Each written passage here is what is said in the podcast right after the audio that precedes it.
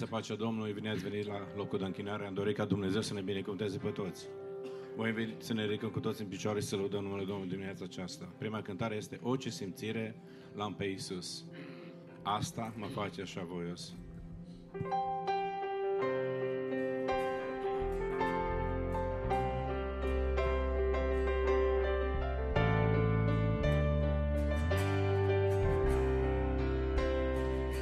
Ce simțire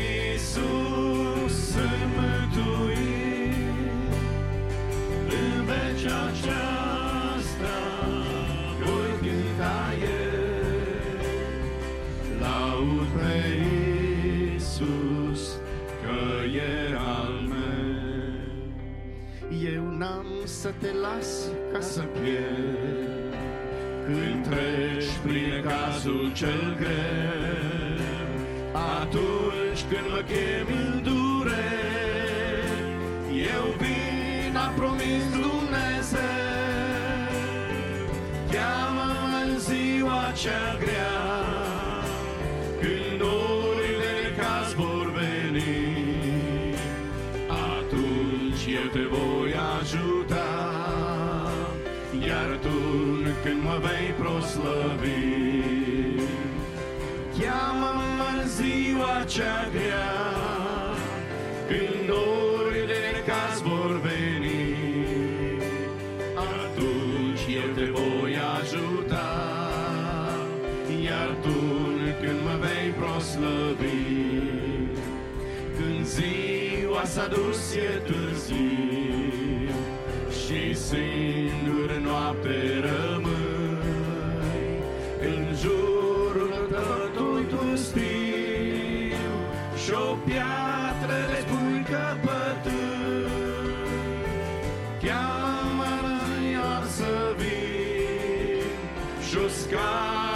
cer voi înălța. În noapte sub cerul senin, cu tine de vorbă voi sta. Cheamă și am să vin și o scară la cer voi înălța. În noapte sub cerul senin, cu tine de vorbă voi sta. Te simți de furtun clătina și valul te împinge spre stânci. În jur mai auzi disperat un buie de ape adânci. Cheamă-mă în clipa cea grea, când valul lovește cumplit. În mine pe stâncă voi sta, furtuna privind liniștit. Cheamă-mă în clipa cea grea, când valul lovește cumplit. În mine pe stâncă vei sta, furtuna privind liniștit. Eu sunt cel ce sunt un Dumnezeu și aud când mă strigi în necaz, căci eu văd în cer chinul tău și lacrima pe altă obraz. Crești nu te îndoi, așteaptă în tăcere ajutor, căci eu lângă tine voi sta și chinul va fi mai ușor. Cheamă-mă în ziua cea grea, când ore de necaz vor veni, atunci eu te voi ajuta, iar tu când mă vei proslăvi.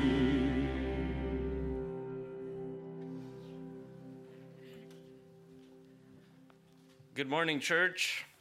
Praise God for his faithful love. He is our rock. I'm in agreement with the songs we sing. I want to share a word from Proverbs chapter 3 that the Lord put on my heart. I want to read the first four verses. It says, My son, do not forget my teaching, but let your heart keep my commandments. For length of days and years of life and peace they will add to you. Let not steadfast love and faithfulness forsake you. Bind them around your neck, write them on the tablet of your heart. So you will find favor and good success in the sight of God and man. And I want to zone in on this phrase. It says, Let not steadfast love and faithfulness forsake you. And the Bible puts together these words, steadfast love and faithfulness. And it's not an accident. If you remember when Moses asked to see the glory of the Lord, the Lord said, I will make all my goodness pass by you. And the Lord began to testify about himself. And the Lord said, The Lord, the Lord, a God merciful and gracious, slow to anger, and abounding in steadfast love and faithfulness. And this is what my soul worships about God because his love is steadfast. The love of God is not a fickle love, it's not a temporary love, it's not a fake love. The love of God is a steadfast love, a faithful love. And actually, the love of God is rooted in his covenant, in his promise. I think the greatest example of steadfast love that I can see in the Bible is the nation of Israel. You see, God made a promise with Abraham. God made a covenant with Abraham. And after all of these thousands of years and all of their disobedience and all of their enemies, to this day, they're still standing as a nation. Why? Because of the faithful love of God, because God made a covenant, God made a promise. The Bible says God is not a man so that he should lie, or a son of man to change his mind. And in this exhortation, it's like God looks at us now and God points the finger to us and God says, You need to practice steadfast love. You need to practice faithfulness. And if you look at the commandments and if you look at the words that are expressed here, it says, bind them around your neck. That word bind, it's used in the Bible. For example, when people make oaths, when people make covenants, the Bible says if you make an oath, you're bound by the oath.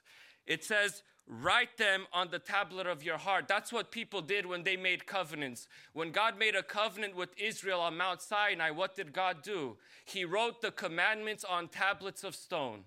And God and Moses spoke those commandments, and the people came into agreement with God. And everything we see here, it centers around this idea of covenant, around this idea of commitment.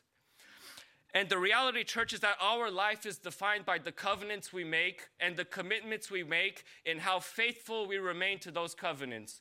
When you married your wife, you entered into a covenant with your wife. When you brought your children here for the baby dedication, you made an oath to the Lord to raise up your children in the way of the Lord. When you entered into the water baptism, you made a covenant with Jesus, a commitment with Jesus to follow him to the end. When you became a member at Maranatha Church, you came into agreement agreement. You made a commitment to the church, to the people around you. When you joined the ministry, you started a ministry, you prayed to the Lord. You made a commitment, you made a resolve to serve the Lord, to bring it to completion. And the reality is that our most meaningful relationships in all of our work, they center around a covenant and a commitment we made. And God wants us to be faithful people. And God put this word on my heart to reflect on the commitments I've made, the commitments to the church, commitments to the ministry, commitments to the family, and to strengthen my resolve so that I would be a faithful man. Because you see, a faithful person brings things to completion. He keeps the covenant to the end, just like God keeps his covenant to the end. And one thing that I look on my life, church, many times I start things and I start things strong and I start things with joy, but then I run into disagreements, discouragements, problems, and little by little our commitment starts to waver. But God wants us to be faithful men. And church, as you we go into prayer and as we reflect on our heart on the commitments we've made, may we ask the Lord to make us faithful because these days are only going to become more evil. The world is only going to get more crazy. But it doesn't matter because we need to remain faithful. And I want to end this with, with an encouragement because this commandment from God, it, it ends with a promise. And this is the promise that God gives us. He says, If you practice steadfast love and faithfulness, so you will find favor and good success in the sight of God and man. May the Lord bless us in this way. Amen. Amen.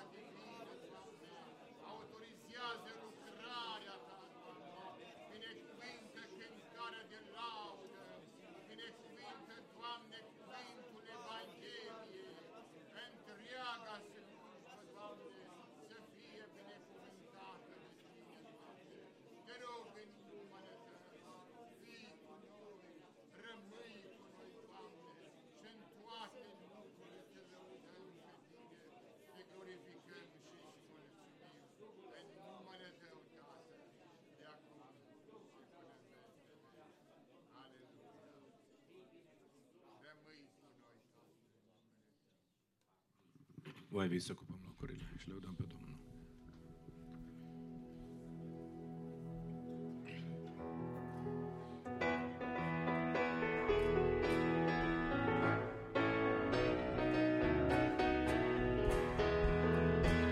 Pierdut în lume după apă însetat Și n-am găsit la nimeni să-mi o dea Dar am venit la Isus așa cum eram Și apă am găsit la Golgota.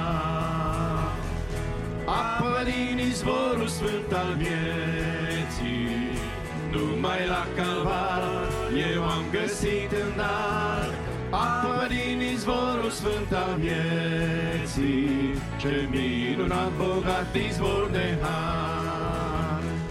Apă din izvorul sfânt al vieții, numai la calvar eu am găsit în dar. Apă din izvorul sfânt al vieții, ce minunat bogat izvor de har. Și tu, dacă vei setea să ți-o potolești, aleargă la acest izvor bogat. Sufletul meu e plin de bucurii cerești și când aleluia neîncetat. Apă din izvorul sfânt al vieții, numai la calvar eu am găsit în dar. Apă din izvorul sfânt al vieții, ce minunat bogat izvor de har. Apă din izvorul sfânt al vieții, numai la calvar eu am găsit în dar, apă din izvorul sfânt al vieții, ce minunat bogat izvor de har. De ce lumii chiar azi la Domnul la calvar, izvorul vieții și tu să găsești.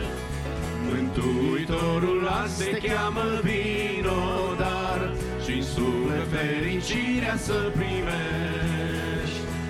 Apă din izvorul sfânt al vieții, numai la calvar eu am găsit în dar. Apă din izvorul sfânt al vieții, ce minunat bogat izvor de har. Apă din izvorul sfânt al vieții, numai la calvar eu am găsit în dar. Apă din izvorul sfânt al vieții,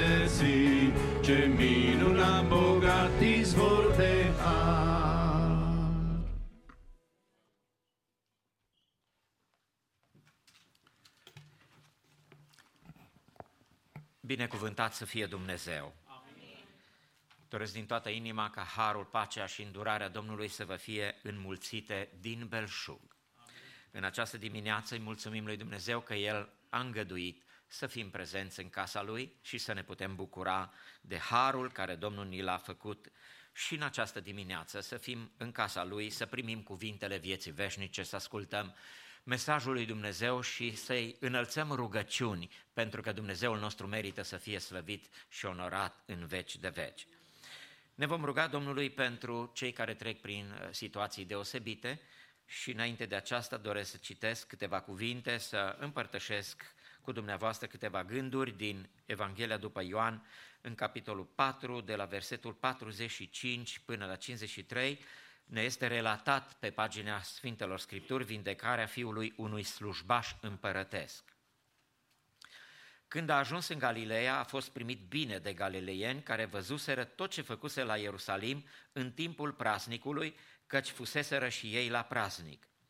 Isus s-a întors, deci, în Cana din Galileea, unde prefăcuse apa în vin. În Capernaum era un slujbaș împărătesc, al cărui fiu era bolnav. Slujbașul acesta a aflat că Iisus venise din Iudeea în Galileea, s-a dus la el și l-a rugat să vină și să tămăduiască pe fiul lui care era pe moarte. Iisus i-a zis, dacă nu vedeți semne și minuni, cu niciun chip nu credeți. Slujbașul împărătesc i-a zis, Doamne, vino până nu moare micuțul meu. Du-te, i-a zis Iisus, fiul tău trăiește. Și omul acela a crezut cuvintele pe care îi le spusese Iisus și a pornit la drum. Pe când se cobora el, l-au întâmpinat robii lui și i-au adus vestea că fiul lui trăiește. El l-a întrebat de ceasul în care a început să-i fie mai bine și ei i-au zis, ieri, în ceasul al șaptelea, l-au lăsat frigurile. Tatăl a cunoscut că tocmai în ceasul acela îi zisese Iisus, fiul tău trăiește și a crezut el și toată casa lui. Amin. Binecuvântat să fie Dumnezeu. Ceea ce vedem în, locul, în pasajul acesta este că acest om, slujbaș împărătesc, un om din societatea mai înaltă, care lucra la curtea împărătească, a auzit despre Domnul Isus Hristos.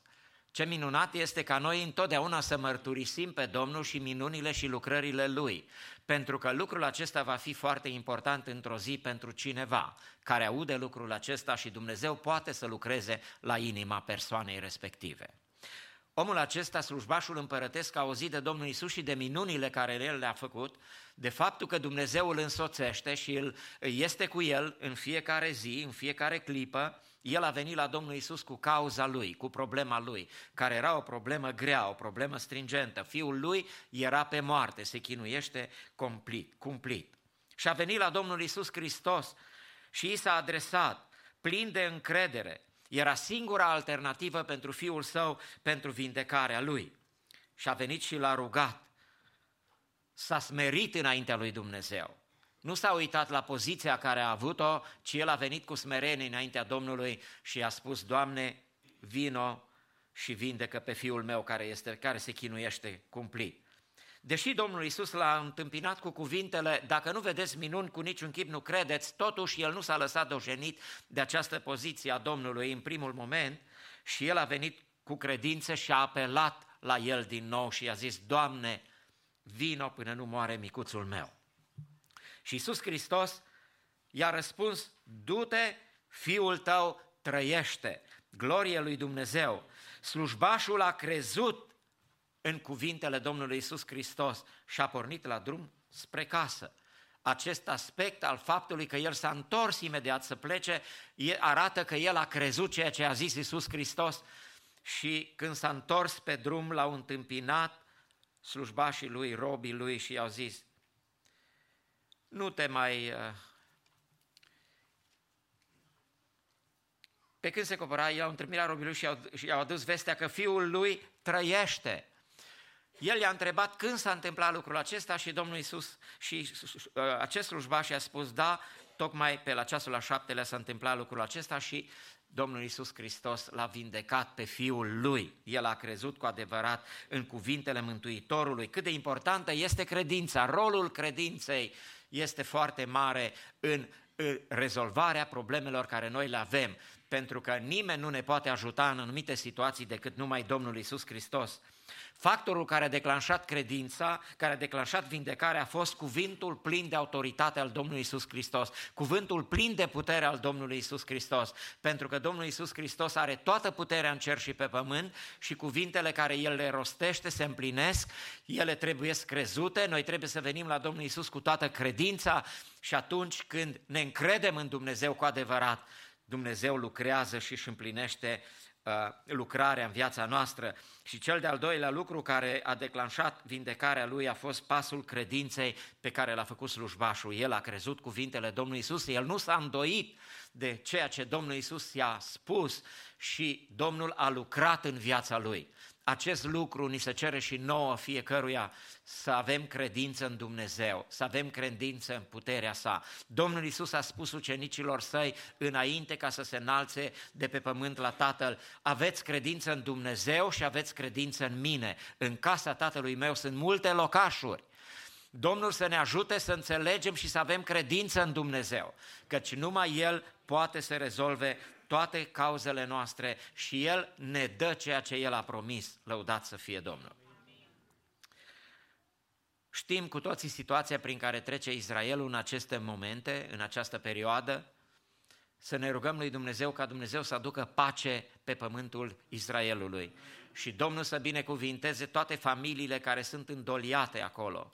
Sunt multe familii, atât din partea palestiniană cât și din partea israeliană, care suferă de durerea despărțirii de cei dragi. Să ne rugăm lui Dumnezeu pentru această situație din Israel și El să aducă pace, așa cum ne învață cuvântul Domnului în Psalmul 122, să ne rugăm pentru pacea Ierusalimului, Dumnezeu să binecuvinteze Israelul. Aș vrea să ne rugăm pentru fratele Moise și sora Ana, care sunt plecați la acest weekend la Chicago și la Detroit. La Chicago este aniversarea 50 de ani de la deschiderea Bisericii Philadelphia și în uh, Detroit se împlinesc 100 de ani de la fondarea primei biserici românești, de limbă, uh, biserici penticostale de limbă română. Ne, îi mulțumim lui Dumnezeu pentru acest eveniment, pentru această aniversare și ne rugăm ca Dumnezeu să-i binecuvinteze pe toți de acolo și să binecuvinteze și pe fratele Moise cu o întoarcere binecuvântată spre casă și părtășie deosebită acolo în lucrarea Domnului. Ne vom ruga Domnului pentru fratele Gheorghe Dunca din Sân Nicolau Mare din România, care este diagnosticat cu cancer. Ne rugăm ca Dumnezeu să-l vindece, să-l tămăduiască. Pentru sora Magdalena Gog din Los Angeles ne rugăm, de asemenea bolnavă de cancer. Ne rugăm pentru sora Lidia Hurduc, ca Domnul să se atingă de dânsă, să o binecuvinteze. Ne rugăm pentru sora Lidia Ghergi și pentru fiul lor. Ne-au cerut să-i purtăm în rugăciune înaintea Domnului, Domnul să lucreze. Ne rugăm și pentru fratele Ghergi, care este cu noi în această zi, Domnul să-l binecuvinteze, pentru frați și surori în vârstă care n-au putut veni la casa lui Dumnezeu, ne rugăm pentru proiectul de construcție al bisericii noastre, ca Dumnezeu să ne dea putere să aducem lucrare la bun sfârșit și pentru toți cei care mai au cauze. Vă invit respectos să vă ridicați în picioare și dacă sunt în mijlocul nostru cauze care trebuie făcut de cunoscut, vă rugăm să ne lăsați să știm prin grai viu grai sau ridicare de mână. Domnul să asculte toate cauzele care sunt prezentate înaintea noastră. Să venim înaintea lui Dumnezeu cu credință și cu mulțumire, căci Dumnezeu lucrează și ascultă toate dorințele și cererile noastre. Ne rugăm.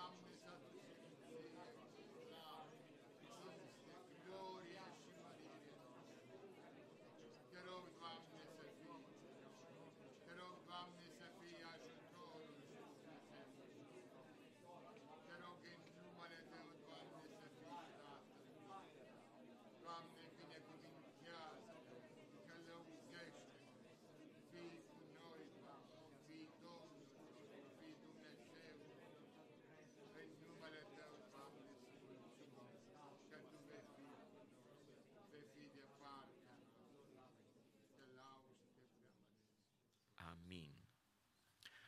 Rămânem în picioare și vom citi din cuvântul Domnului care este programat pentru noi să-l citim în această duminică, Evanghelia după Luca, capitolul 3, va fi citit în limba engleză de fratele Beni Stuleanec.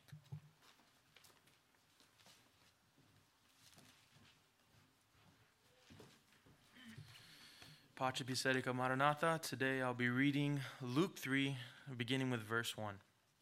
In the fifteenth year of the reign of Tiberius Caesar, Pontius Pilate being governor of Judea, and Herod being tetrarch of Galilee, and his brother Philip tetrarch of region of Iturea, and Trachonitis and Lysanias, tetrarch of Abilene, during the high priesthood of Annas and Caiaphas.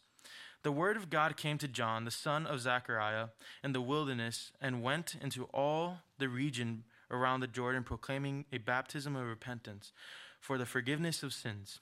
As it is written in the book of the words of Isaiah the prophet, the voice of one crying in the wilderness, Prepare the way of the Lord, make his path straight. Every valley shall be filled, and every mountain and hill shall be made low and the crooked shall become straight, and the rough places shall become leveled ways.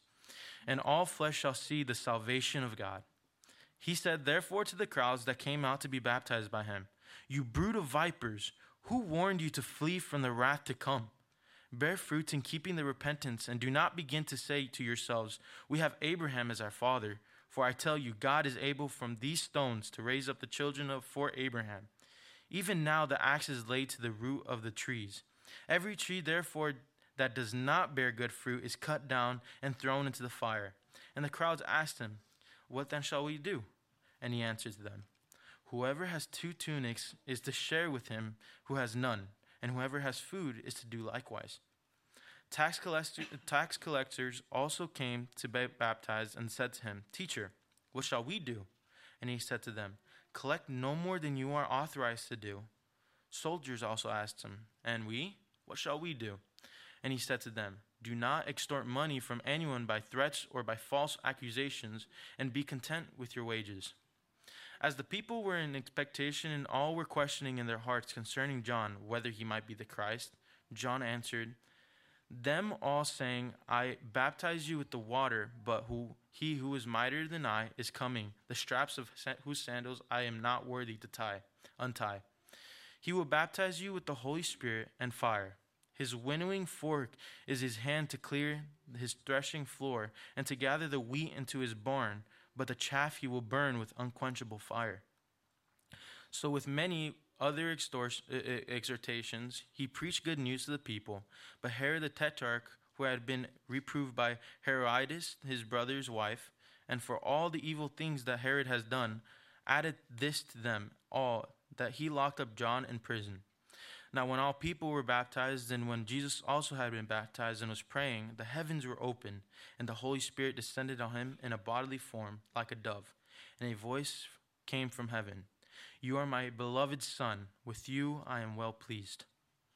Jesus, when he began his, uh, began his ministry, was about 30 years of age, being the son, as was supposed, of Joseph, the son of Heli, the son of Matthat, the son of Levi, the son of Melchi, the son of Jannai, the son of Joseph, the son of Mattathias, the son of Amos, the son of Nahum, the son of Esli, the son of Naggai, the son of Maath, the son of Mattathias, the son of Simeon, the son of Josech, the son of Joda, the son of Jonan, the son of Risa, the son of Zeb- Zer- Zerubbabel, the son of Shealtiel, the son of Neri, the son of Melchi, the son of Adai, the son of Cosam, the son of Elmadam, the son of Ur, the son of Joshua, the son of Eli- Eliezer, the son of Jorim, the son of Matthat, the son of Levi, the son of Simeon, the son of Judah, the son of Joseph,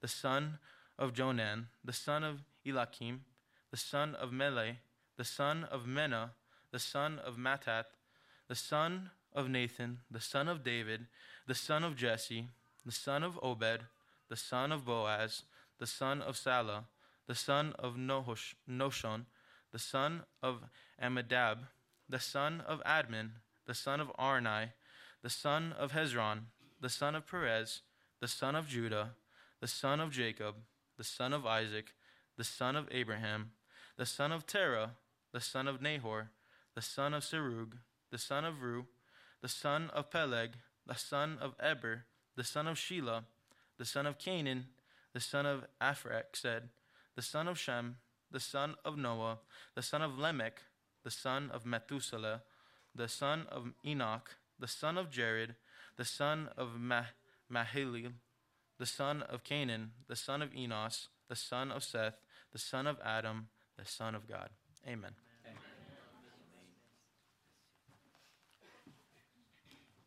Vă invit respectuos să vă reluați locurile.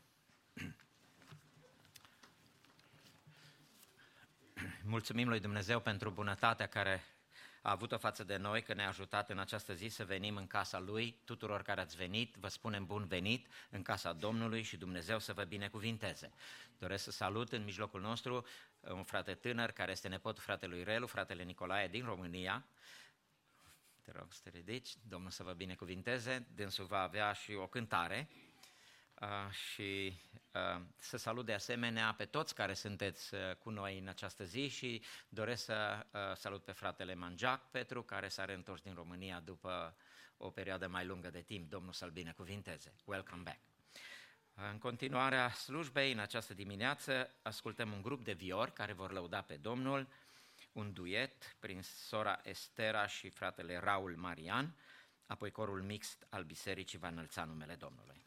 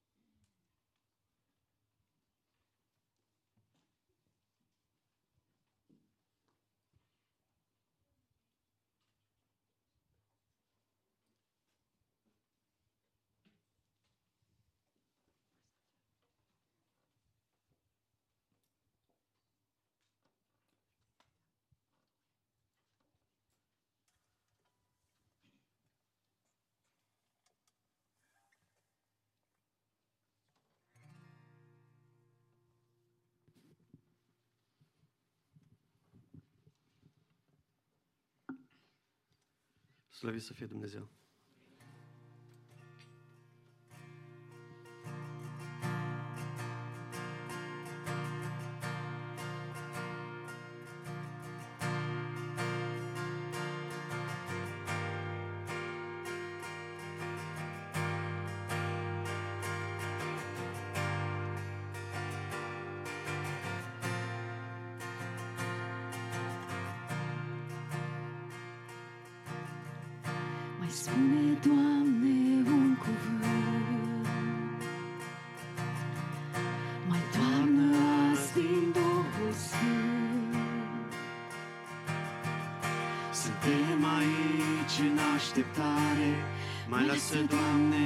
Cercetare, prezența Ta în adunare. Mai spune, Doamne, un cuvânt, mai toarnă azi din Duhul Sfânt. Suntem aici în așteptare, mai lasă, Doamne, cercetare, prezența Ta în adunare.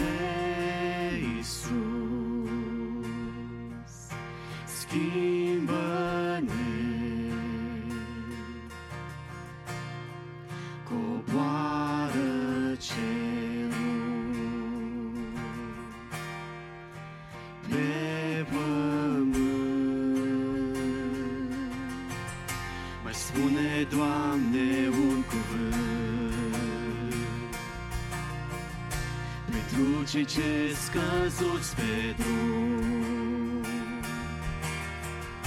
Ridic acum orice povară și dă-ne aza ta comoară, mai toarnă iar ca o dinioară. Mai spune, Doamne, un cuvânt pentru cei ce scăzuți pe drum.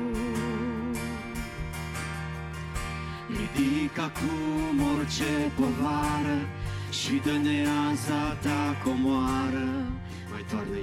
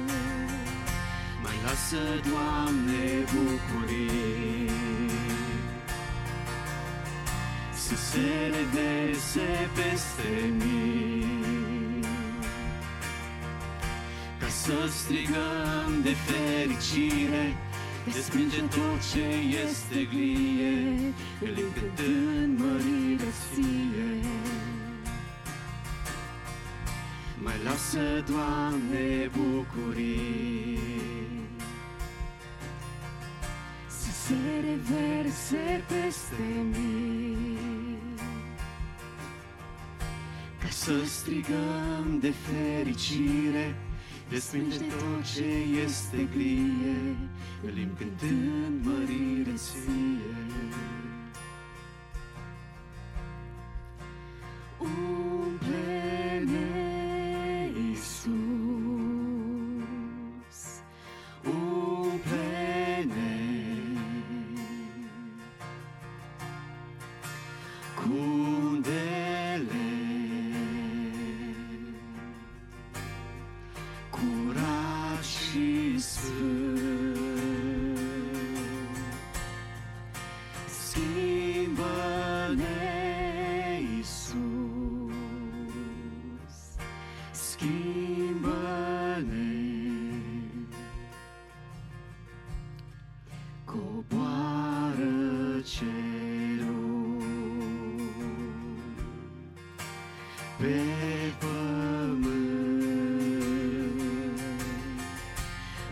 Lasă, Doamne, liberă de orice păcat și orice stări. Să cadă lanțuri vechi și negre, mai lasă azi minuni și semne și umple-ne de-a ta putere. Slavă Lui! Mai lasă, Doamne, liberă orice păcat și orice stări. Să cadă lanțuri vechi și negre, mai lasă azi minuni și semne și umple-ne de-a ta putere.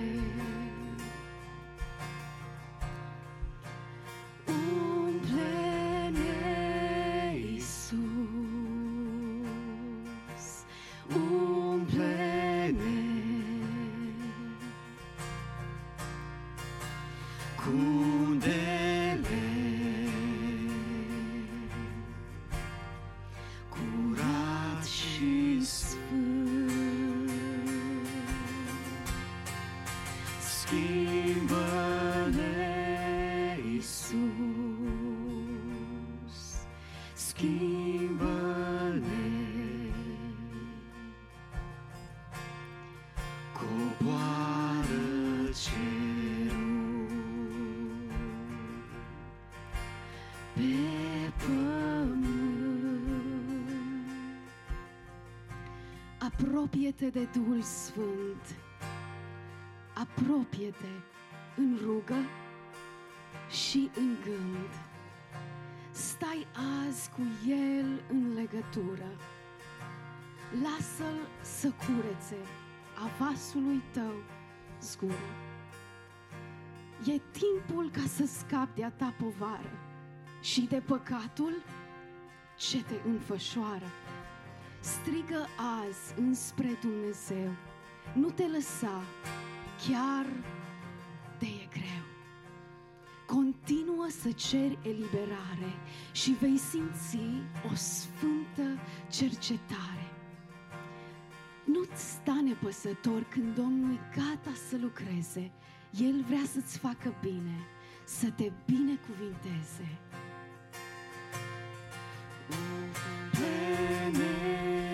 Umple-ne, Iisus,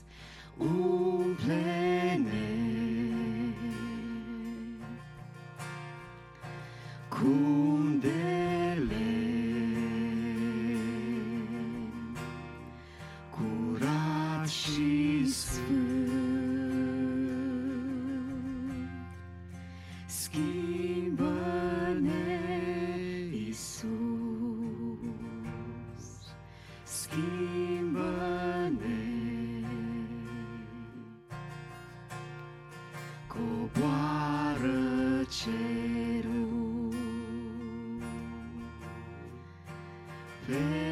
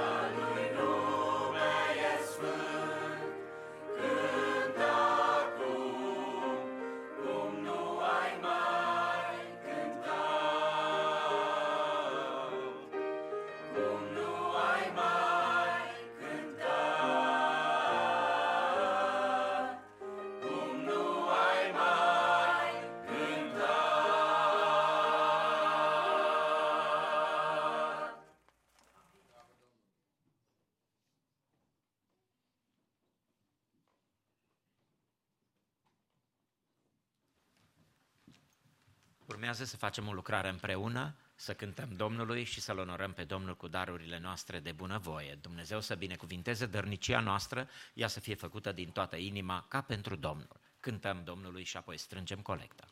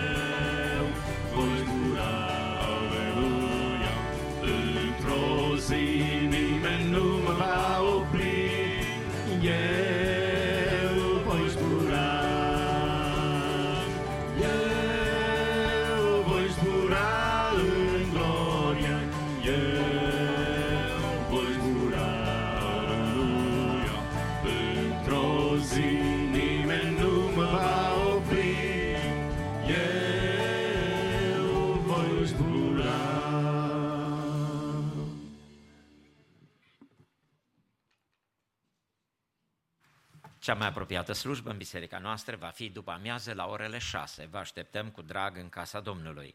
Apoi, în timpul săptămânii, miercuri, avem slujbă divină începând cu ora 7 după amiază. Pentru vineri, uh, 27 octombrie, avem un anunț din partea Departamentului de Tineret.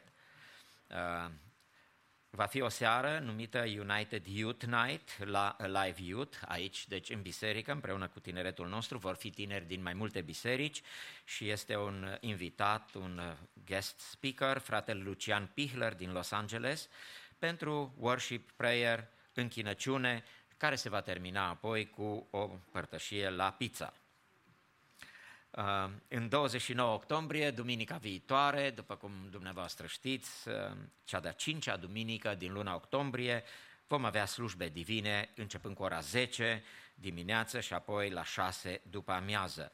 Iar marți, după duminica următoare, fiind ultima zi din luna octombrie, 31 octombrie, care aici în America este o sărbătoare care nu vrem să învățăm copiii cu sărbătoarea aceasta, de aceea avem o seară de adunare numită Hallelujah Night, când copiii, tinerii și toți care doresc pot să vină la seara de marți, începând cu ora 7, seara numită Hallelujah Night. Doresc ca Domnul să ne binecuvinteze pe toți. În continuarea slujbei, în această dimineață, ascultăm corul mixt al bisericii, urmat de o cântare în grup, verișorii Chira, apoi fratele Nicolae din România va cânta o cântare și din nou grupul de viori.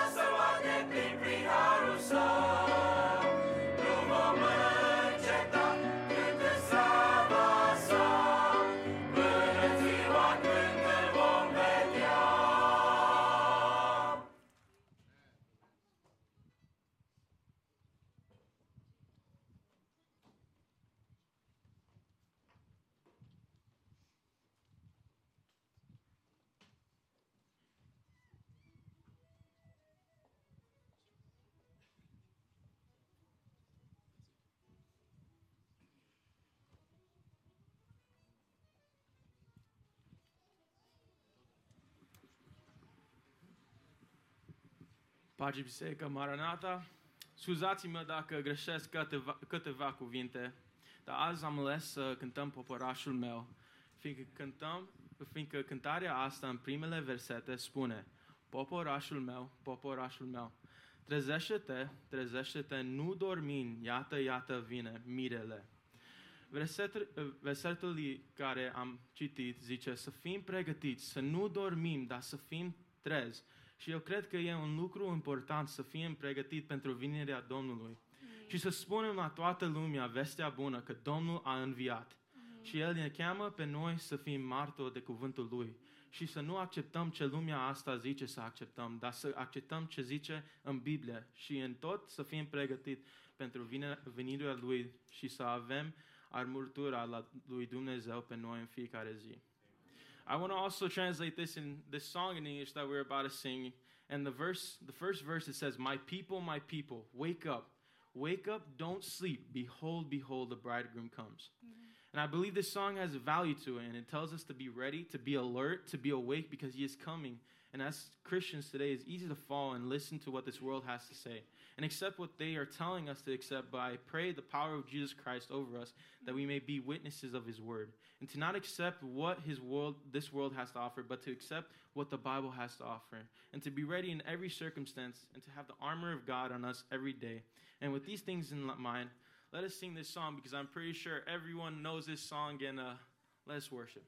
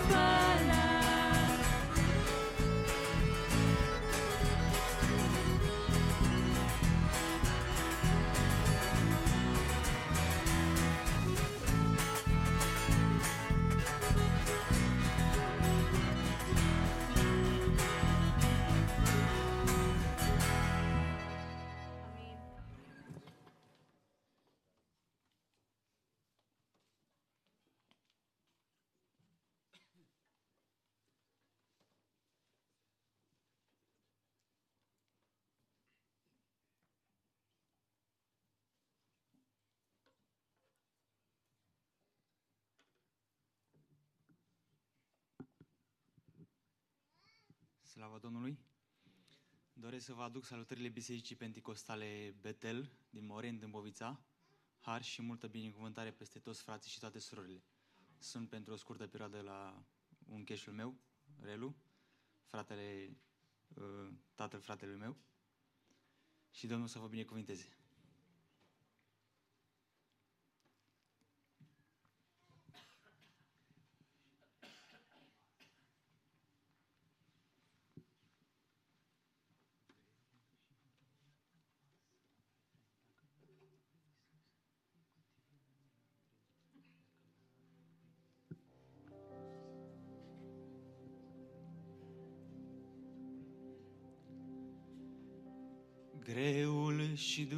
Durerea te apasă, să lupți nu poți singur în zadar, dar Isus e Cel care veghează să-ți fie sprijin în ecaz.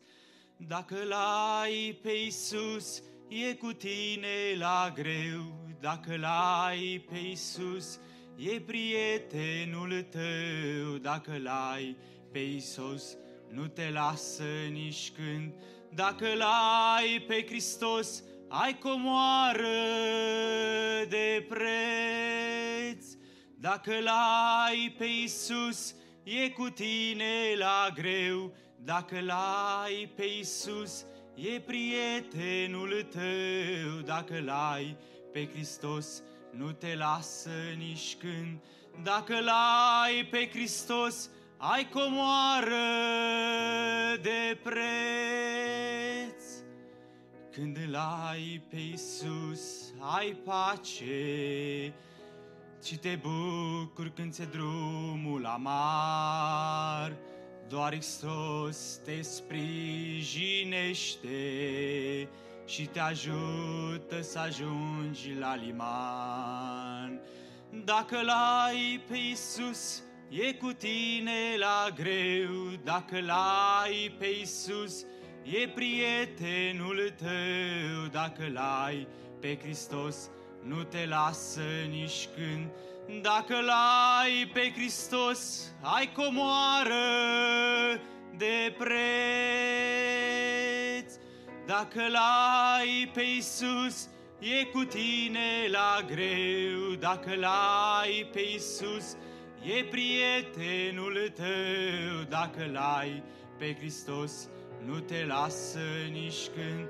Dacă l-ai pe Hristos, ai comoară de preț.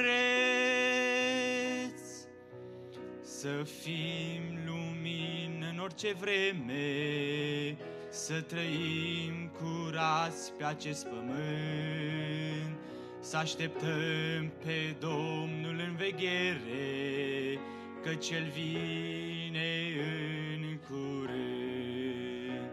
Dacă l-ai pe Iisus, e cu tine la greu, dacă l-ai pe Iisus, e prietenul tău, dacă l-ai pe Hristos, nu te lasă nici când.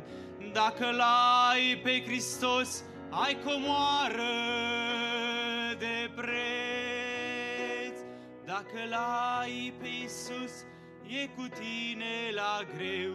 Dacă l-ai pe Iisus, e prietenul tău. Dacă l-ai pe Hristos, nu te lasă nici când. Dacă l-ai pe Hristos, ai comoară de preț.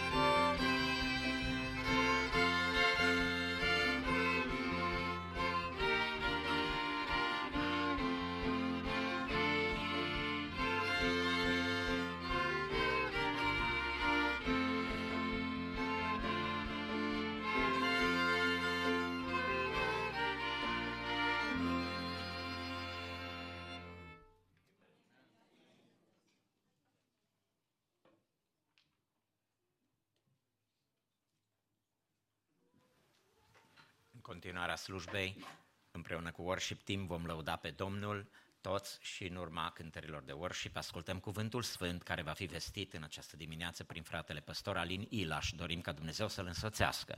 Vă invit respectuos să vă ridicați în picioare.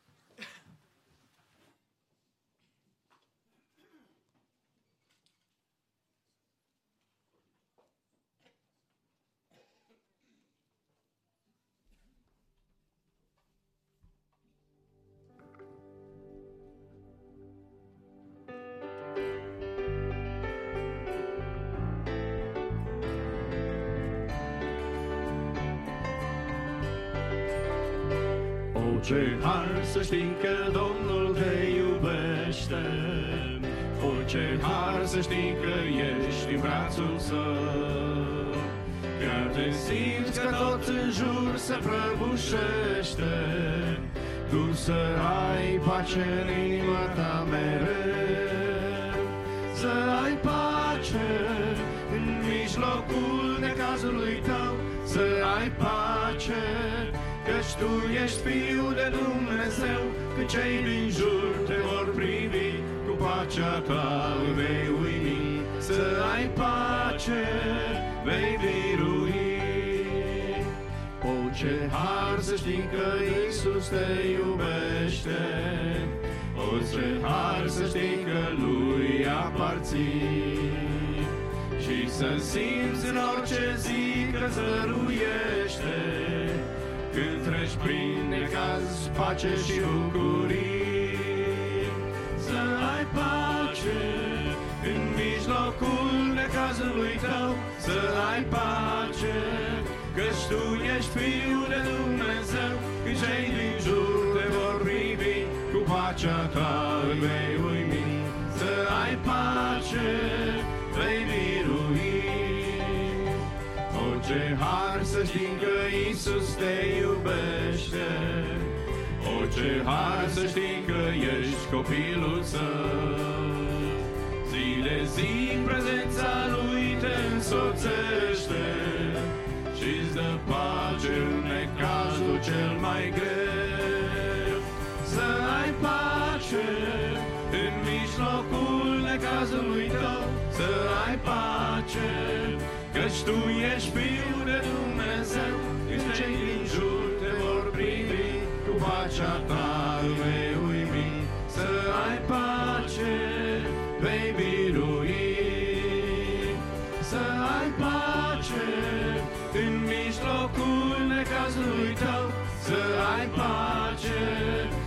Tu ești Fiul de Dumnezeu, Când cei din jur te vor privi, Cu pacea Ta vei uimi, Să ai pace, vei birui.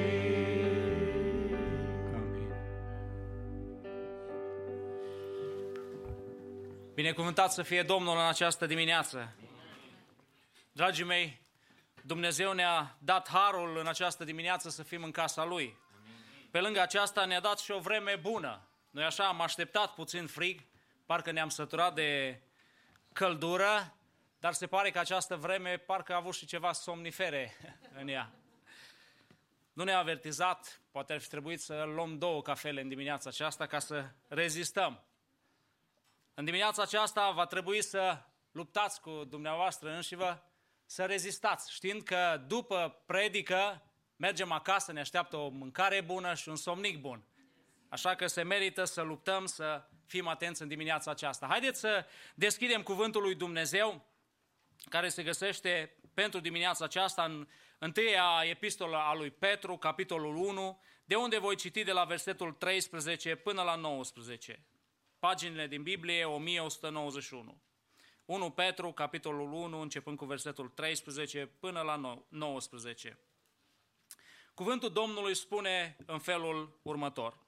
De aceea, încengeți-vă coapsele minții voastre, fiți treji și puneți-vă toată nădejdea în harul care vă va fi adus la arătarea lui Isus Hristos.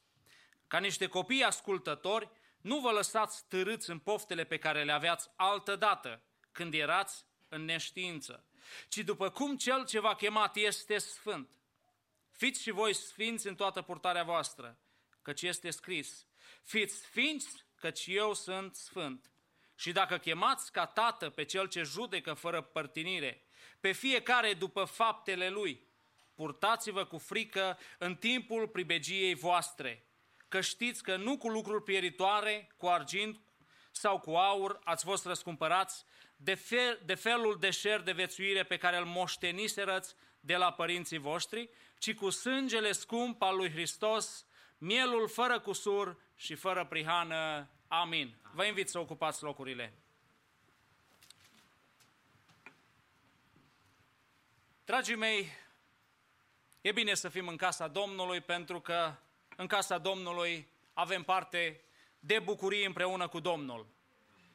În dimineața aceasta mă rog ca acest mesaj să îmi vorbească mie în primul rând și apoi să vă vorbească și dumneavoastră. Să fie spre folosul tuturor pentru a putea crește tot mai mult în Hristos. Ca și creștini, simțim în fiecare zi sau avem parte în fiecare zi de tot felul de provocări.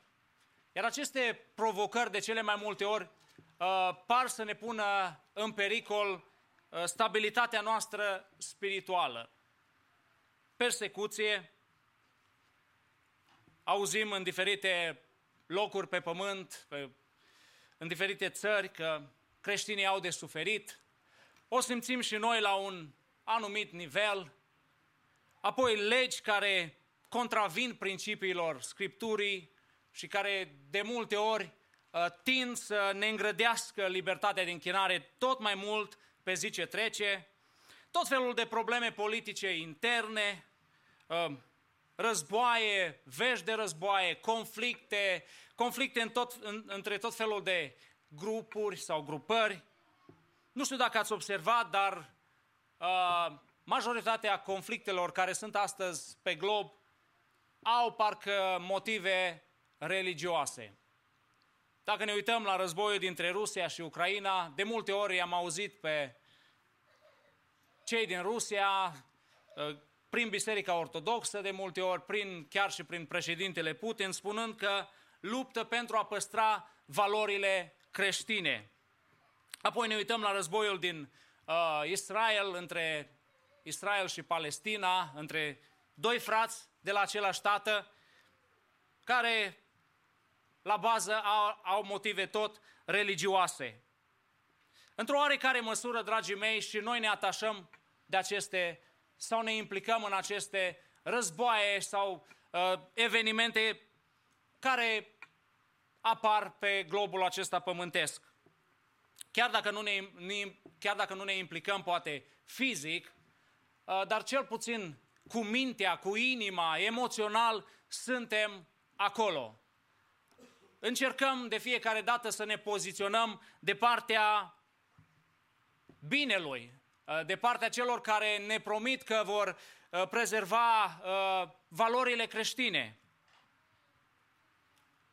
Făcând o analiză așa, dacă am fi pertinenți, să facem o analiză a, a creștinismului modern, vom vedea că avem și noi creștinii, sau ducem și noi creștinii un fel de jihad sfânt, sau un război sfânt, așa cum musulmanii duc războiul lor sfânt. Ce vreau să spun prin lucrul acesta? De cele mai multe ori încercăm și noi ca și musulmanii să impunem valorile creștine cu ajutorul violenței, cu ajutorul războiilor, cu ajutorul uh, conflictelor. Dragii mei, cuvântul lui Dumnezeu ne vorbește și ne spune clar în ce fel de război trebuie să ne implicăm noi sau la ce nivel se duce războiul creștinului. Efeseni, capitolul 6, cu versetul 12 spune Căci noi nu avem de luptat împotriva cărnii și sângelui, ci împotriva căpetenilor, împotriva domniilor, împotriva stăpânitorilor întunericului acestui veac, împotriva duhurilor răutății, care sunt în locurile cerești. Suntem foarte vehemenți și de multe ori este bine atunci când vine vorba de încălcarea, încălcarea valorilor creștine în societate. Atunci când vedem că cuvântul lui Dumnezeu, principiile lui Dumnezeu sunt călcate cu bună știință de către oameni. Și suntem foarte vehemenți uh, și vocali. Dar aș vrea să vă întreb ceva în dimineața aceasta. Aș vrea să mă întreb pe mine și aș vrea să vă întreb și pe dumneavoastră. Oare aceste valori pe care le pretindem sau vrem să fie prezente în societate, aceste valori se regăsesc în viața noastră personală? Regăsim noi aceste valori, această moralitate pe care o pretindem în viața noastră de familie, în viața noastră de biserică, în societate atunci când mergem? Dăm noi dovadă creștinii că avem aceste valori pe care le pretindem de la alții? De cele mai multe ori, realitatea este că nu le avem. Le avem doar sau le ținem doar teoretic, dar practic, într-un mod practic, de cele mai multe ori nu le avem sau nu le practicăm. Dragii mei, uh, Petru le scrie unor creștini din mai multe biserici uh, din Imperiul Roman, astăzi uh, bisericile erau locate, locat, locația lor era în Turcia de astăzi, le scrie unor creștini care aveau parte și ei de provocări. Persecuție, marginalizare socială, Nero era la conducerea Imperiului și a declanșat o persecuție destul de severă împotriva creștinilor și Petru le scrie acestor oameni, acestor creștini și le amintește că ei au o chemare specială, că ei sunt diferiți de ceilalți oameni care nu-L cunosc pe Dumnezeu. Că atunci când au venit la Hristos, când au acceptat să se lipească de noua credință, au devenit ființe noi, au căpătat o viață nouă. Iar această viață nouă, le spune Petru, ar trebui să se reflecte în mijlocul tuturor provocărilor de care ei au avut parte și avem și noi parte. Atunci când simțim presiunea imensă din partea lumii de afară, dragii mei, viața aceasta nouă pe care am primit-o în Hristos trebuie să se vadă sau trebuie să strălucească tot mai puternic. Noi nu putem să fim ca lumea. Nu putem să acționăm ca lumea. Nu putem să avem același stil de abordare, pentru că Dumnezeu a făcut din noi persoane sau ființe noi. Cam dur, dar uh, să ne oprim că nu mergem bine. Dragi, lupte care nu sunt ale noastre, față de starea noastră. Sau ce trebuie să facem ca această viață nouă să iasă tot mai mult în evidență în mijlocul încercărilor sau în mijlocul uh, lucrurilor care vin peste lumea aceasta, tot mai grele, așa cum se amintea și astăzi, uh, timpurile devin tot mai grele. În primul rând, aș vrea să vedem primul lucru pe care îl desprindem din textul pe care l-am citit, este că credinciosul trebuie să își întărească speranța. Credinciosul trebuie să-și întărească speranța. Foarte mult, dragii mei, foarte mult din existența noastră pământească are de a face cu speranța pe care o avem pentru viața pământească și pentru viața veșnică. Vedem că în mijlocul încercărilor, în mijlocul provocărilor, Petru le spune creștinilor uh, să-și pună toată nădejdea în harul care va fi adus la arătarea lui Hristos. Aceasta este speranța noastră și în dimineața aceasta s-a vorbit că speranța noastră a creștinului stă în, stă, constă în faptul revenirii lui Isus Hristos ca să ne ia acolo și să ne ducă în locul acela pregătit pentru fiecare dintre noi. Aș vrea să te întreb în dimineața aceasta, cât de realistă este această speranță în viața ta? Cât de mult ne mai gândim noi la lucrul acesta, că într-o zi Hristos se va reîntoarce. Ne uităm la evenimentele care se întâmplă, la toate lucrurile care parcă prevestesc venirea iminentă a lui Hristos. Dar oare noi avem speranța aceasta a revenirii lui Hristos? Aceasta este o problemă, poate cea mai mare problemă a creștinului modern. Că s-a ancorat cu toată ființa în viața aceasta pământească. Și parcă prea puțin ne mai gândim la revenirea lui Hristos. Prea puțin mai așteptăm cu ardoare, așa cum așteptau înaintașii noștri, ca Hristos să revină. Revenirea lui Hristos sau speranța aceasta a revenirii lui Hristos era mereu pe buzele oamenilor. Se predica foarte des, mi-aduc aminte, eram copil și majoritatea fraților care predicau vorbeau intens despre această revenire a lui Isus Hristos. Vrem de cele mai multe ori să ne bucurăm de viața aceasta pământească. E frumoasă viața, mai ales dacă ești în America și îți merge bine. E frumoasă. Ne dorim perfecțiune, ne dorim să creștem într-un mediu cu valori creștine, să fim conduși de politicieni cu valori creștine. Ne dorim să nu avem suferință, pentru că ne dorim să o ducem bine pe pământul acesta. Domnul Isus ne avertizează și ne spune în Matei, capitolul 6 cu 21. Cumva ne spune, aveți grijă, pentru că unde este comoara voastră, acolo va fi și inima voastră.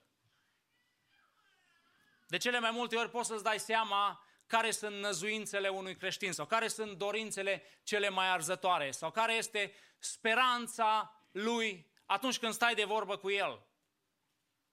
Poate de cele mai multe ori iese în evidență uh, bunăstarea pământească. Vorbim foarte mult despre bunăstarea pământească, despre ce să mai facem ca să ne meargă bine, ce să mai facem ca să mai câștigăm ceva în plus, ce să mai facem ca să, poate să, eu știu, să mai vizităm uh, câte un loc. Și discuții care de cele mai multe ori arată dorința noastră de a trăi cât mai mult și cât mai bine pe pământul acesta. Dragii mei, speranța creștinului va trebui să rămână speranța revenirii lui Isus Hristos. Dacă vrem să mergem până la capăt, să avem puterea să ajungem până la capăt, așa cum vorbea Kevin la îndemnul de deschidere, va trebui să fim consecvenți în ceea ce credem și în ceea ce sperăm ca să se întâmple la sfârșitul vieții noastre.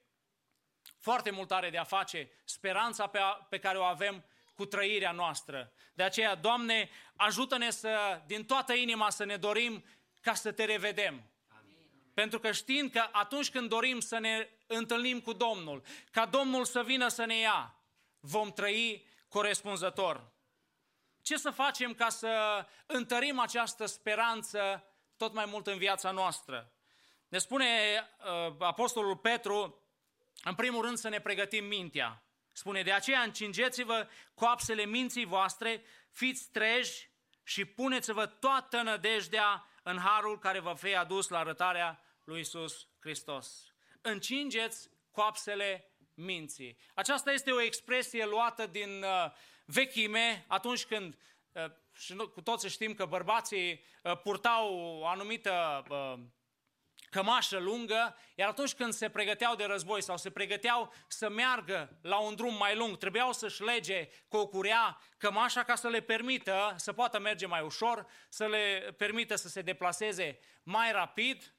Uh, sau poate Apostolul Petru să se refere și la Paștele sărbătorit de evrei în Egipt. Exod 12 cu 11 spune, când îl veți mânca, să aveți mijlocul încins, încălțămintea în picioare și toiagul în mână și să-l mâncați în grabă, căci este Paștele Domnului. Poporul evreu trebuia să fie gata să iasă din Egipt. Trebuia să se încreadă în promisiunea Domnului și să-L urmeze pe Domnul până avea să-i ducă în țara promisă. Dragii mei, noi știm cu toții că atunci când venim la pocăință, când ne-am pocăit, pocăința înseamnă schimbarea minții. Și Roman 12 cu 2 spune să nu vă potriviți chipului viacului acestuia, ci să vă prefaceți prin înnoirea minții voastre ca să, puteți, ca să puteți deosebi bine voia lui Dumnezeu, cea bună, plăcută și desăvârșită. Mintea credinciosului trebuie să fie o minte transformată. Această transformare, dragii mei, nu se produce instantaneu, așa cum mulți cred ci este un proces. Acest, această transformare a minții noastre este un proces și atât timp cât trăim pe pământul acesta, facem parte din procesul acesta de re, uh, înnoire a minții. De aceea, aș vrea în dimineața aceasta fiecare să ne gândim la lucrul acesta, la acest aspect. Câtă importanță acord eu înnoirii minții mele? Cât de mult îmi doresc eu să las, eu știu, modul trecut, modul vechi, de a înțelege și de a vedea lucrurile și să accept modul nou, gândirea nouă a lui Hristos. Apoi, al doilea lucru pentru a ne întări această speranță este să fim treji. Ne spune Apostolul Pavel, Petru, fiți treji. Sau să aveți, uh, uh, să aveți o minte disciplinată, focusată pe un singur lucru, pe venirea lui Isus Hristos.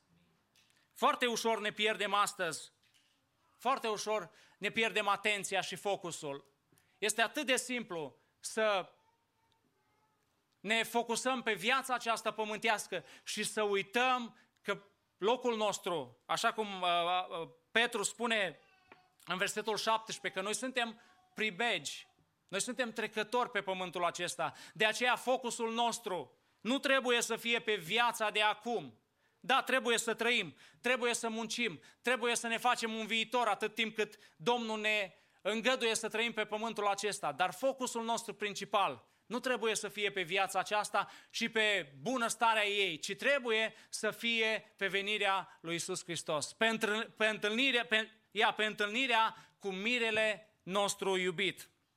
Apostolul Pavel ne spune în Coloseni 3 cu 2, gândiți-vă la lucrurile de sus, nu la cele de pe pământ. Dragii mei, așa cum am spus, problema mare este că nu dăm sau nu acordăm importanță acestui aspect, nevoii uh, de a ne reînnoi mintea noastră. Toate pornesc de la minte, toate informațiile vin la minte și apoi mintea dă semnalul mai departe și apare comportamentul. De aceea, pocăință înseamnă, în primul rând, schimbarea minții, schimbarea sistemului de valori, schimbarea sistemului de a analiza tot ceea ce se întâmplă în jurul nostru. Mintea noastră trebuie antrenată.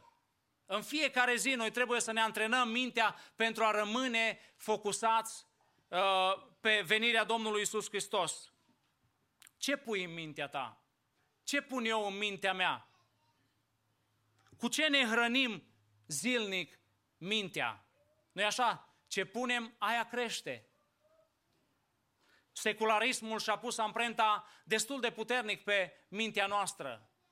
Cel mai trist este că aproape niciodată nu mai avem o perspectivă creștină asupra circumstanțelor și evenimentelor vieții. Cele mai multe, de cele mai multe ori filtrăm informația pe care o primim prin filtrele vechi de gândire.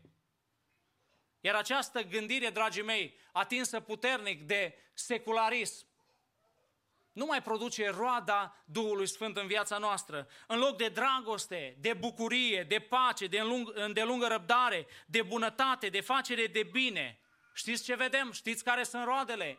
Vedem lipsa speranței pentru viitor, ne este frică de ziua de mâine, de ceea ce se poate întâmpla, de modul cum vor evolua războaiele de pe uh, pământ, dorința de a controla noi lucrurile, lipsa dragostei, bunătății, comportamente imorale și așa mai departe. Aceasta este roada pe care o avem noi astăzi ca și creștini pentru că nu avem o minte transformată și pentru că nu punem accent pe această nevoie de a transforma mintea noastră, de a ne hrăni mintea noastră cu lucruri sănătoase în fiecare zi.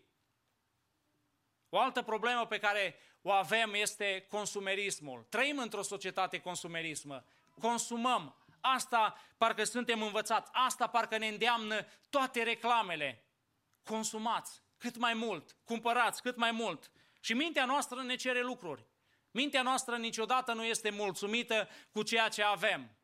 Aduceți-vă aminte de Eva și de Adam. Dumnezeu i-a pus în grădină cu tot felul de pomi acolo și puteau să mănânce din orice pom.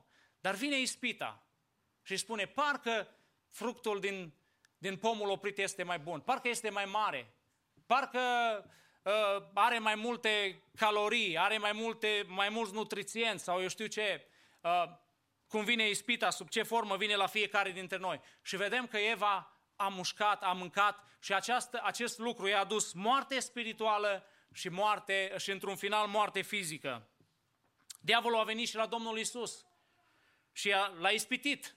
În timp ce Domnul era în, în, în timp de jertfă, de post, după 40 de zile de nemâncat, vine diavolul și spune, transformă pietrele acestea în pâini.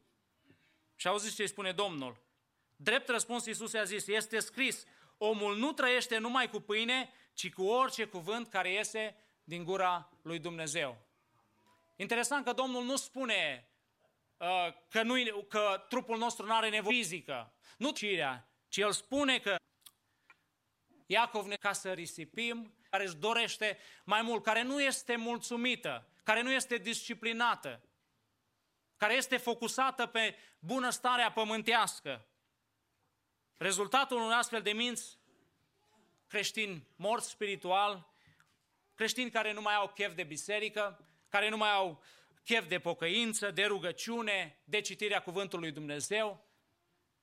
Ne plictisim la biserică și e drept, poate de multe ori ne plictisim, poate cineva vorbește mai încet, altcineva mai tare și așa mai departe, sau nu ne fascinează subiectul. Dar aș vrea să vă întreb, la biserică nu putem să ascultăm, și asta îmi spun și mie, că mi se întâmplă și mie. Nu putem să fim atenți jumătate de oră, dar putem să stăm ore întregi, navigând pe internet, internet și citind sau uitându-ne la lucruri care nu ne vor ajuta cu nimic în viață, ba din potrivă, ne vor depărta puțin câte puțin de Dumnezeu. Dragii mei, diavolul ne vrea pe fiecare dintre noi cu o minte netransformată, cu o minte care nu mai punem nimic bun în ea, ci are el grijă să ne pună el ce trebuie în mintea noastră. Ne uităm că astăzi suntem învățați să nu mai gândim. Copiii noștri sunt învățați să nu mai gândească, să ia totul de-a gata. La o la o apăsare de buton ai orice informație vrei. Atunci de ce să-ți mai pui mintea la contribuție? La ce să mai gândești? Asta vrea diavolul. Că atunci când omul nu mai gândește, este ușor de manipulat, este ușor de dus de nas, este ușor de dus pe căi străine. De aceea, Doamne, păzește-ne pe fiecare. Și să ascultăm îndemnul uh, apostolului pa, uh, Pavel care spune și pacea lui Dumnezeu care întrece orice pricepere, Filipeni 4, 7 la 8, și pacea lui Dumnezeu, care întrece orice pricepere, vă va păzi inimile și gândurile în Hristos Iisus. Încolo, frații mei, tot ce este adevărat, tot ce este vrednic de cinste, tot ce este drept, tot ce este curat, tot ce este vrednic de iubit, tot ce este vrednic de primit, orice faptă bună și orice laudă, aceea să vă însuflețească. Al doilea lucru pe care trebuie să-l facem ca viața aceasta nouă, identitatea aceasta nouă să iasă tot mai mult în evidență este că credinciosul trebuie să-și înțeleagă chemarea. După ce am pus mintea pe o traiectorie bună, după ce uh, suntem vigilenți, uh, ne disciplinăm mintea, Apostolul Petru vine și ne spune că avem o chemare. Fiecare dintre noi avem o chemare și această chemare este chemarea la sfințenie. Înainte de a fi orice, înainte de a face orice slujbă în biserică, de a considera că ești chemat să fii păstor, să fii cântăreț, să fii, eu știu, la orice slujbă din biserică, înainte de chemările acestea, este chemarea de a fi sfinți. Vedem termenul acesta că apare de foarte multe ori în Noul Testament și în Vechiul Testament. Pentru că sfințenia este un lucru important în gândirea lui Dumnezeu. Pavel ne spune în 1 uh, Tesaloniceni, uh, capitolul 4, versetele 3 la 5. Voia lui Dumnezeu este sfințirea voastră, să vă feriți de curvie. Fiecare din voi să, să știe să-și stăpânească vasul în sfințenie și cinste, nu în aprinderea poftii ca neamurile care nu cunosc pe Dumnezeu. Cel mai trist este că de cele mai multe ori vedem că lucrarea cuiva crește, ne implicăm în ceva și crește, vedem succes, vedem uh, roade. Dar cel mai trist este că de multe ori lucrarea noastră nu crește odată cu caracterul nostru. De aceea avem atât de multe accidente sau căderi din partea oamenilor implicați în lucrarea lui Dumnezeu. Vedem, eu știu, imoralitate, lepădare de credință și așa mai departe. Pentru că înainte de a fi orice și de a face ceva în casa lui Dumnezeu, trebuie să fim sfinți. Pentru că asta ne cere Dumnezeu. Dumnezeu să descoperă poporul lui Israel ca fiind un Dumnezeu sfânt. Și El le spune, pentru că eu sunt sfânt, sfânt de aceea vreau și voi să fiți sfinți.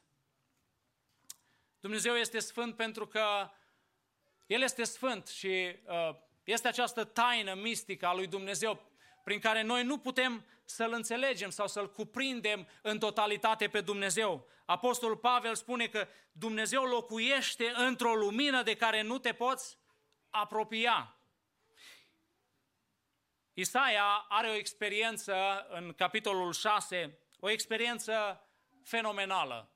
Îl vede pe Dumnezeu stând pe tron și vede serafimii lui Dumnezeu strigând ceva. Nu strigau dragoste, dragoste, dragoste sau bunătate, bunătate, bunătate, ci strigau Sfânt, Sfânt, Sfânt este Domnul oștirilor. Tot pământul este plin de mărimea, mărirea Lui și a început să tremure și a realizat cât de păcătos și cât de greu este pentru el ca un păcătos, cu păcatele pe care le avea, să stea în prezența lui Dumnezeu. Dragii mei, Dumnezeu are și o sfințenie etică pe care ne-o cere și nouă să o avem. Dumnezeu este separat de tot ceea ce este păcătos, de tot ceea ce este întinat și efemer. Și această sfințenie ne-o cere și noi. Pentru că sfânt asta înseamnă pus deoparte, consacrat lui Dumnezeu. Atunci când am venit la Dumnezeu, atunci când ne-am pocăit, am devenit oameni puși deoparte pentru o lucrare bună. Aș vrea să te întreb în dimineața aceasta, cât de mult mai crezi tu în lucrul acesta? În faptul că trebuie să fii un om sfânt. Ne uităm astăzi la creștini, ne uităm, haideți să ne uităm la noi, să nu ne mai uităm la alții, să ne uităm la noi și vedem că trăim o viață de cele mai multe ori imorală, o viață care nu are nimic din Dumnezeu. Iosua spune în 24 cu 19, Iosua 24 cu 19, Iosua a zis poporului, voi nu veți putea să slujiți Domnului, căci este un Dumnezeu sfânt, un Dumnezeu gelos. El nu va ierta fără de legile și păcatele voastre. Era nevoie, așa cum avem uh, nevoie de Dumnezeu în orice domeniu al vieții, așa avem nevoie de harul lui Dumnezeu în procesul sfințirii. Noi nu ne putem sfinți de unii singuri. Nu asta vreau să spun în dimineața aceasta, că trebuie să ținem un anumit set de reguli pentru a deveni sfinți. Ci nu noi trebuie să devenim sfinți și să urmărim sfințenia pentru că Dumnezeu este sfânt. Pentru că îl iubim pe Dumnezeu. Și astfel ne arătăm noi dragostea față de Dumnezeu, trăind în sfințenie. A trăi o viață sfântă înseamnă a trăi o viață după principiile morale ale Bibliei. Apostolul Petru ne spune să fim sfinți în toată purtarea noastră. Nu ne spune să fim sfinți doar în anumite domenii, doar, într-o, doar dacă slujești, dacă predici, fii sfânt, dacă trebuie să cânți, fii sfânt ci Apostolul Petru îi îndeamnă pe creștinii de atunci și ne îndeamnă pe noi. Fiți sfinți în toată purtarea voastră. Doamne, ajută-ne pentru că avem nevoie de lucrul acesta. Fiecare domeniu al vieții noastre, oricât de neimportant am considerat noi că este, are nevoie să fie atins de sfințenia lui Dumnezeu. Ce folos este să vii la biserică, să afișezi o anumită ținută și totuși viața ta să fie o viață trăită departe de Dumnezeu. Spune Apostolul Petru și le spune acestor creștini să nu se mai lase tărâți în vechile pofte și obiceiuri. Să nu se mai conformeze unui anumit tipar de gândire.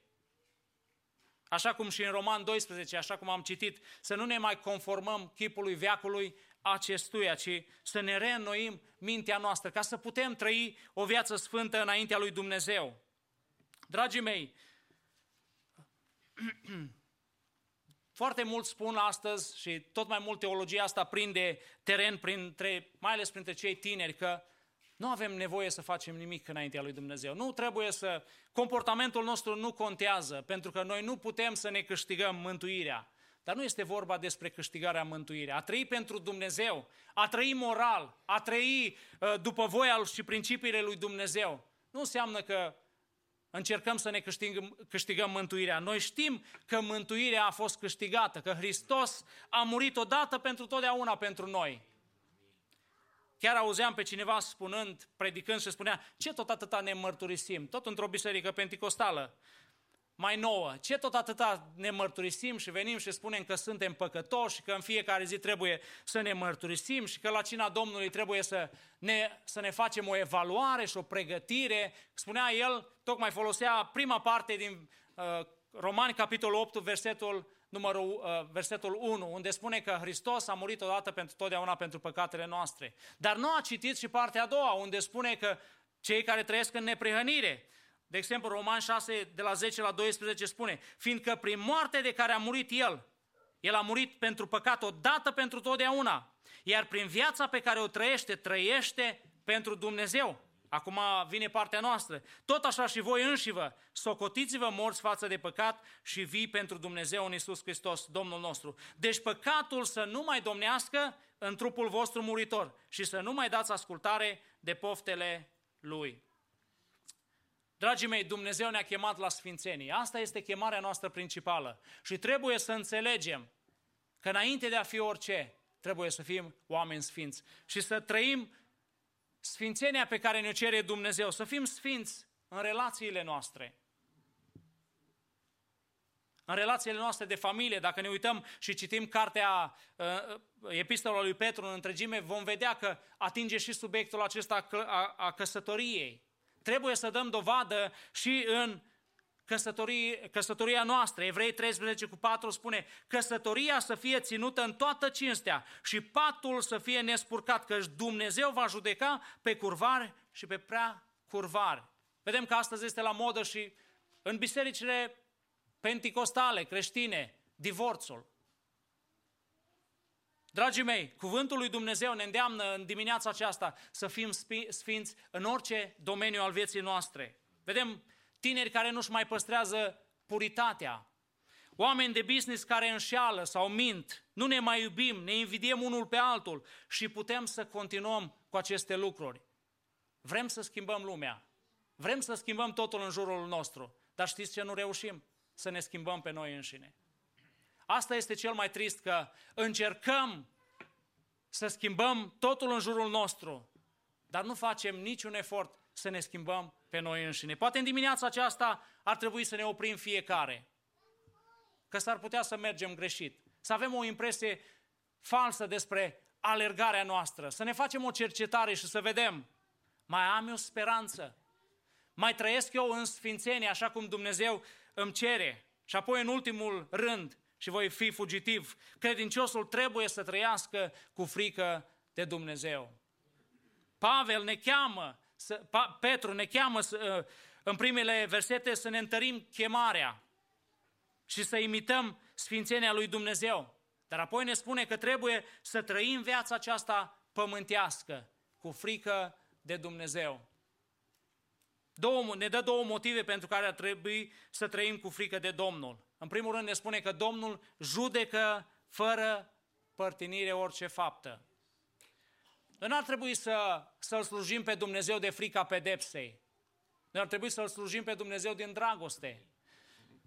Și nu face sens ca un creștin să trăiască cu frica pedepsei, pentru că noi știm, că citim în Scriptură că omul care se întoarce la Dumnezeu este un om transformat, un om cu o gândire nouă, un om cu un comportament nou, un om cu un sistem de valori diferit, un om care nu mai trăiește cu frica pedepsei, că face ceva greșit, dar vedem că și Pavel are de-a face cu creștini de genul acesta, oameni maturi și Petru scrie uh, oamenii creștinilor și le spune că să trăim în frică de Domnul pentru că Domnul este drept și va judeca orice faptă. Apoi al doilea lucru pentru care ar trebui să trăim în frică de Domnul pe pământul acesta este că uh, este prețul nespus de mare pe care Dumnezeu l-a plătit pentru mântuirea noastră. Spune în versetul 18, că știți că nu cu lucruri pieritoare, cu argint sau cu aur ați fost răscumpărați din felul de, uh, felul de șer de vețuire pe care îl moșteniseră,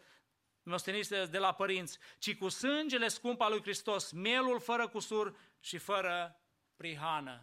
Dragii mei, haideți, atât timp cât Domnul ne mai dă viață pe pământul acesta, să trăim cu frică de Domnul.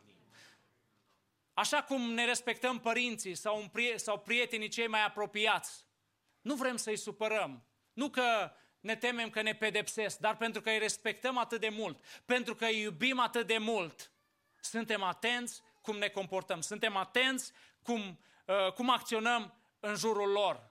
De aceea, dragii mei, haideți, dacă îl spunem că îl avem pe Dumnezeu ca tată, așa cum le spune Petru acestor creștini, dacă spunem că îl avem pe Dumnezeu ca tată, haideți să trăim în frică de Domnul.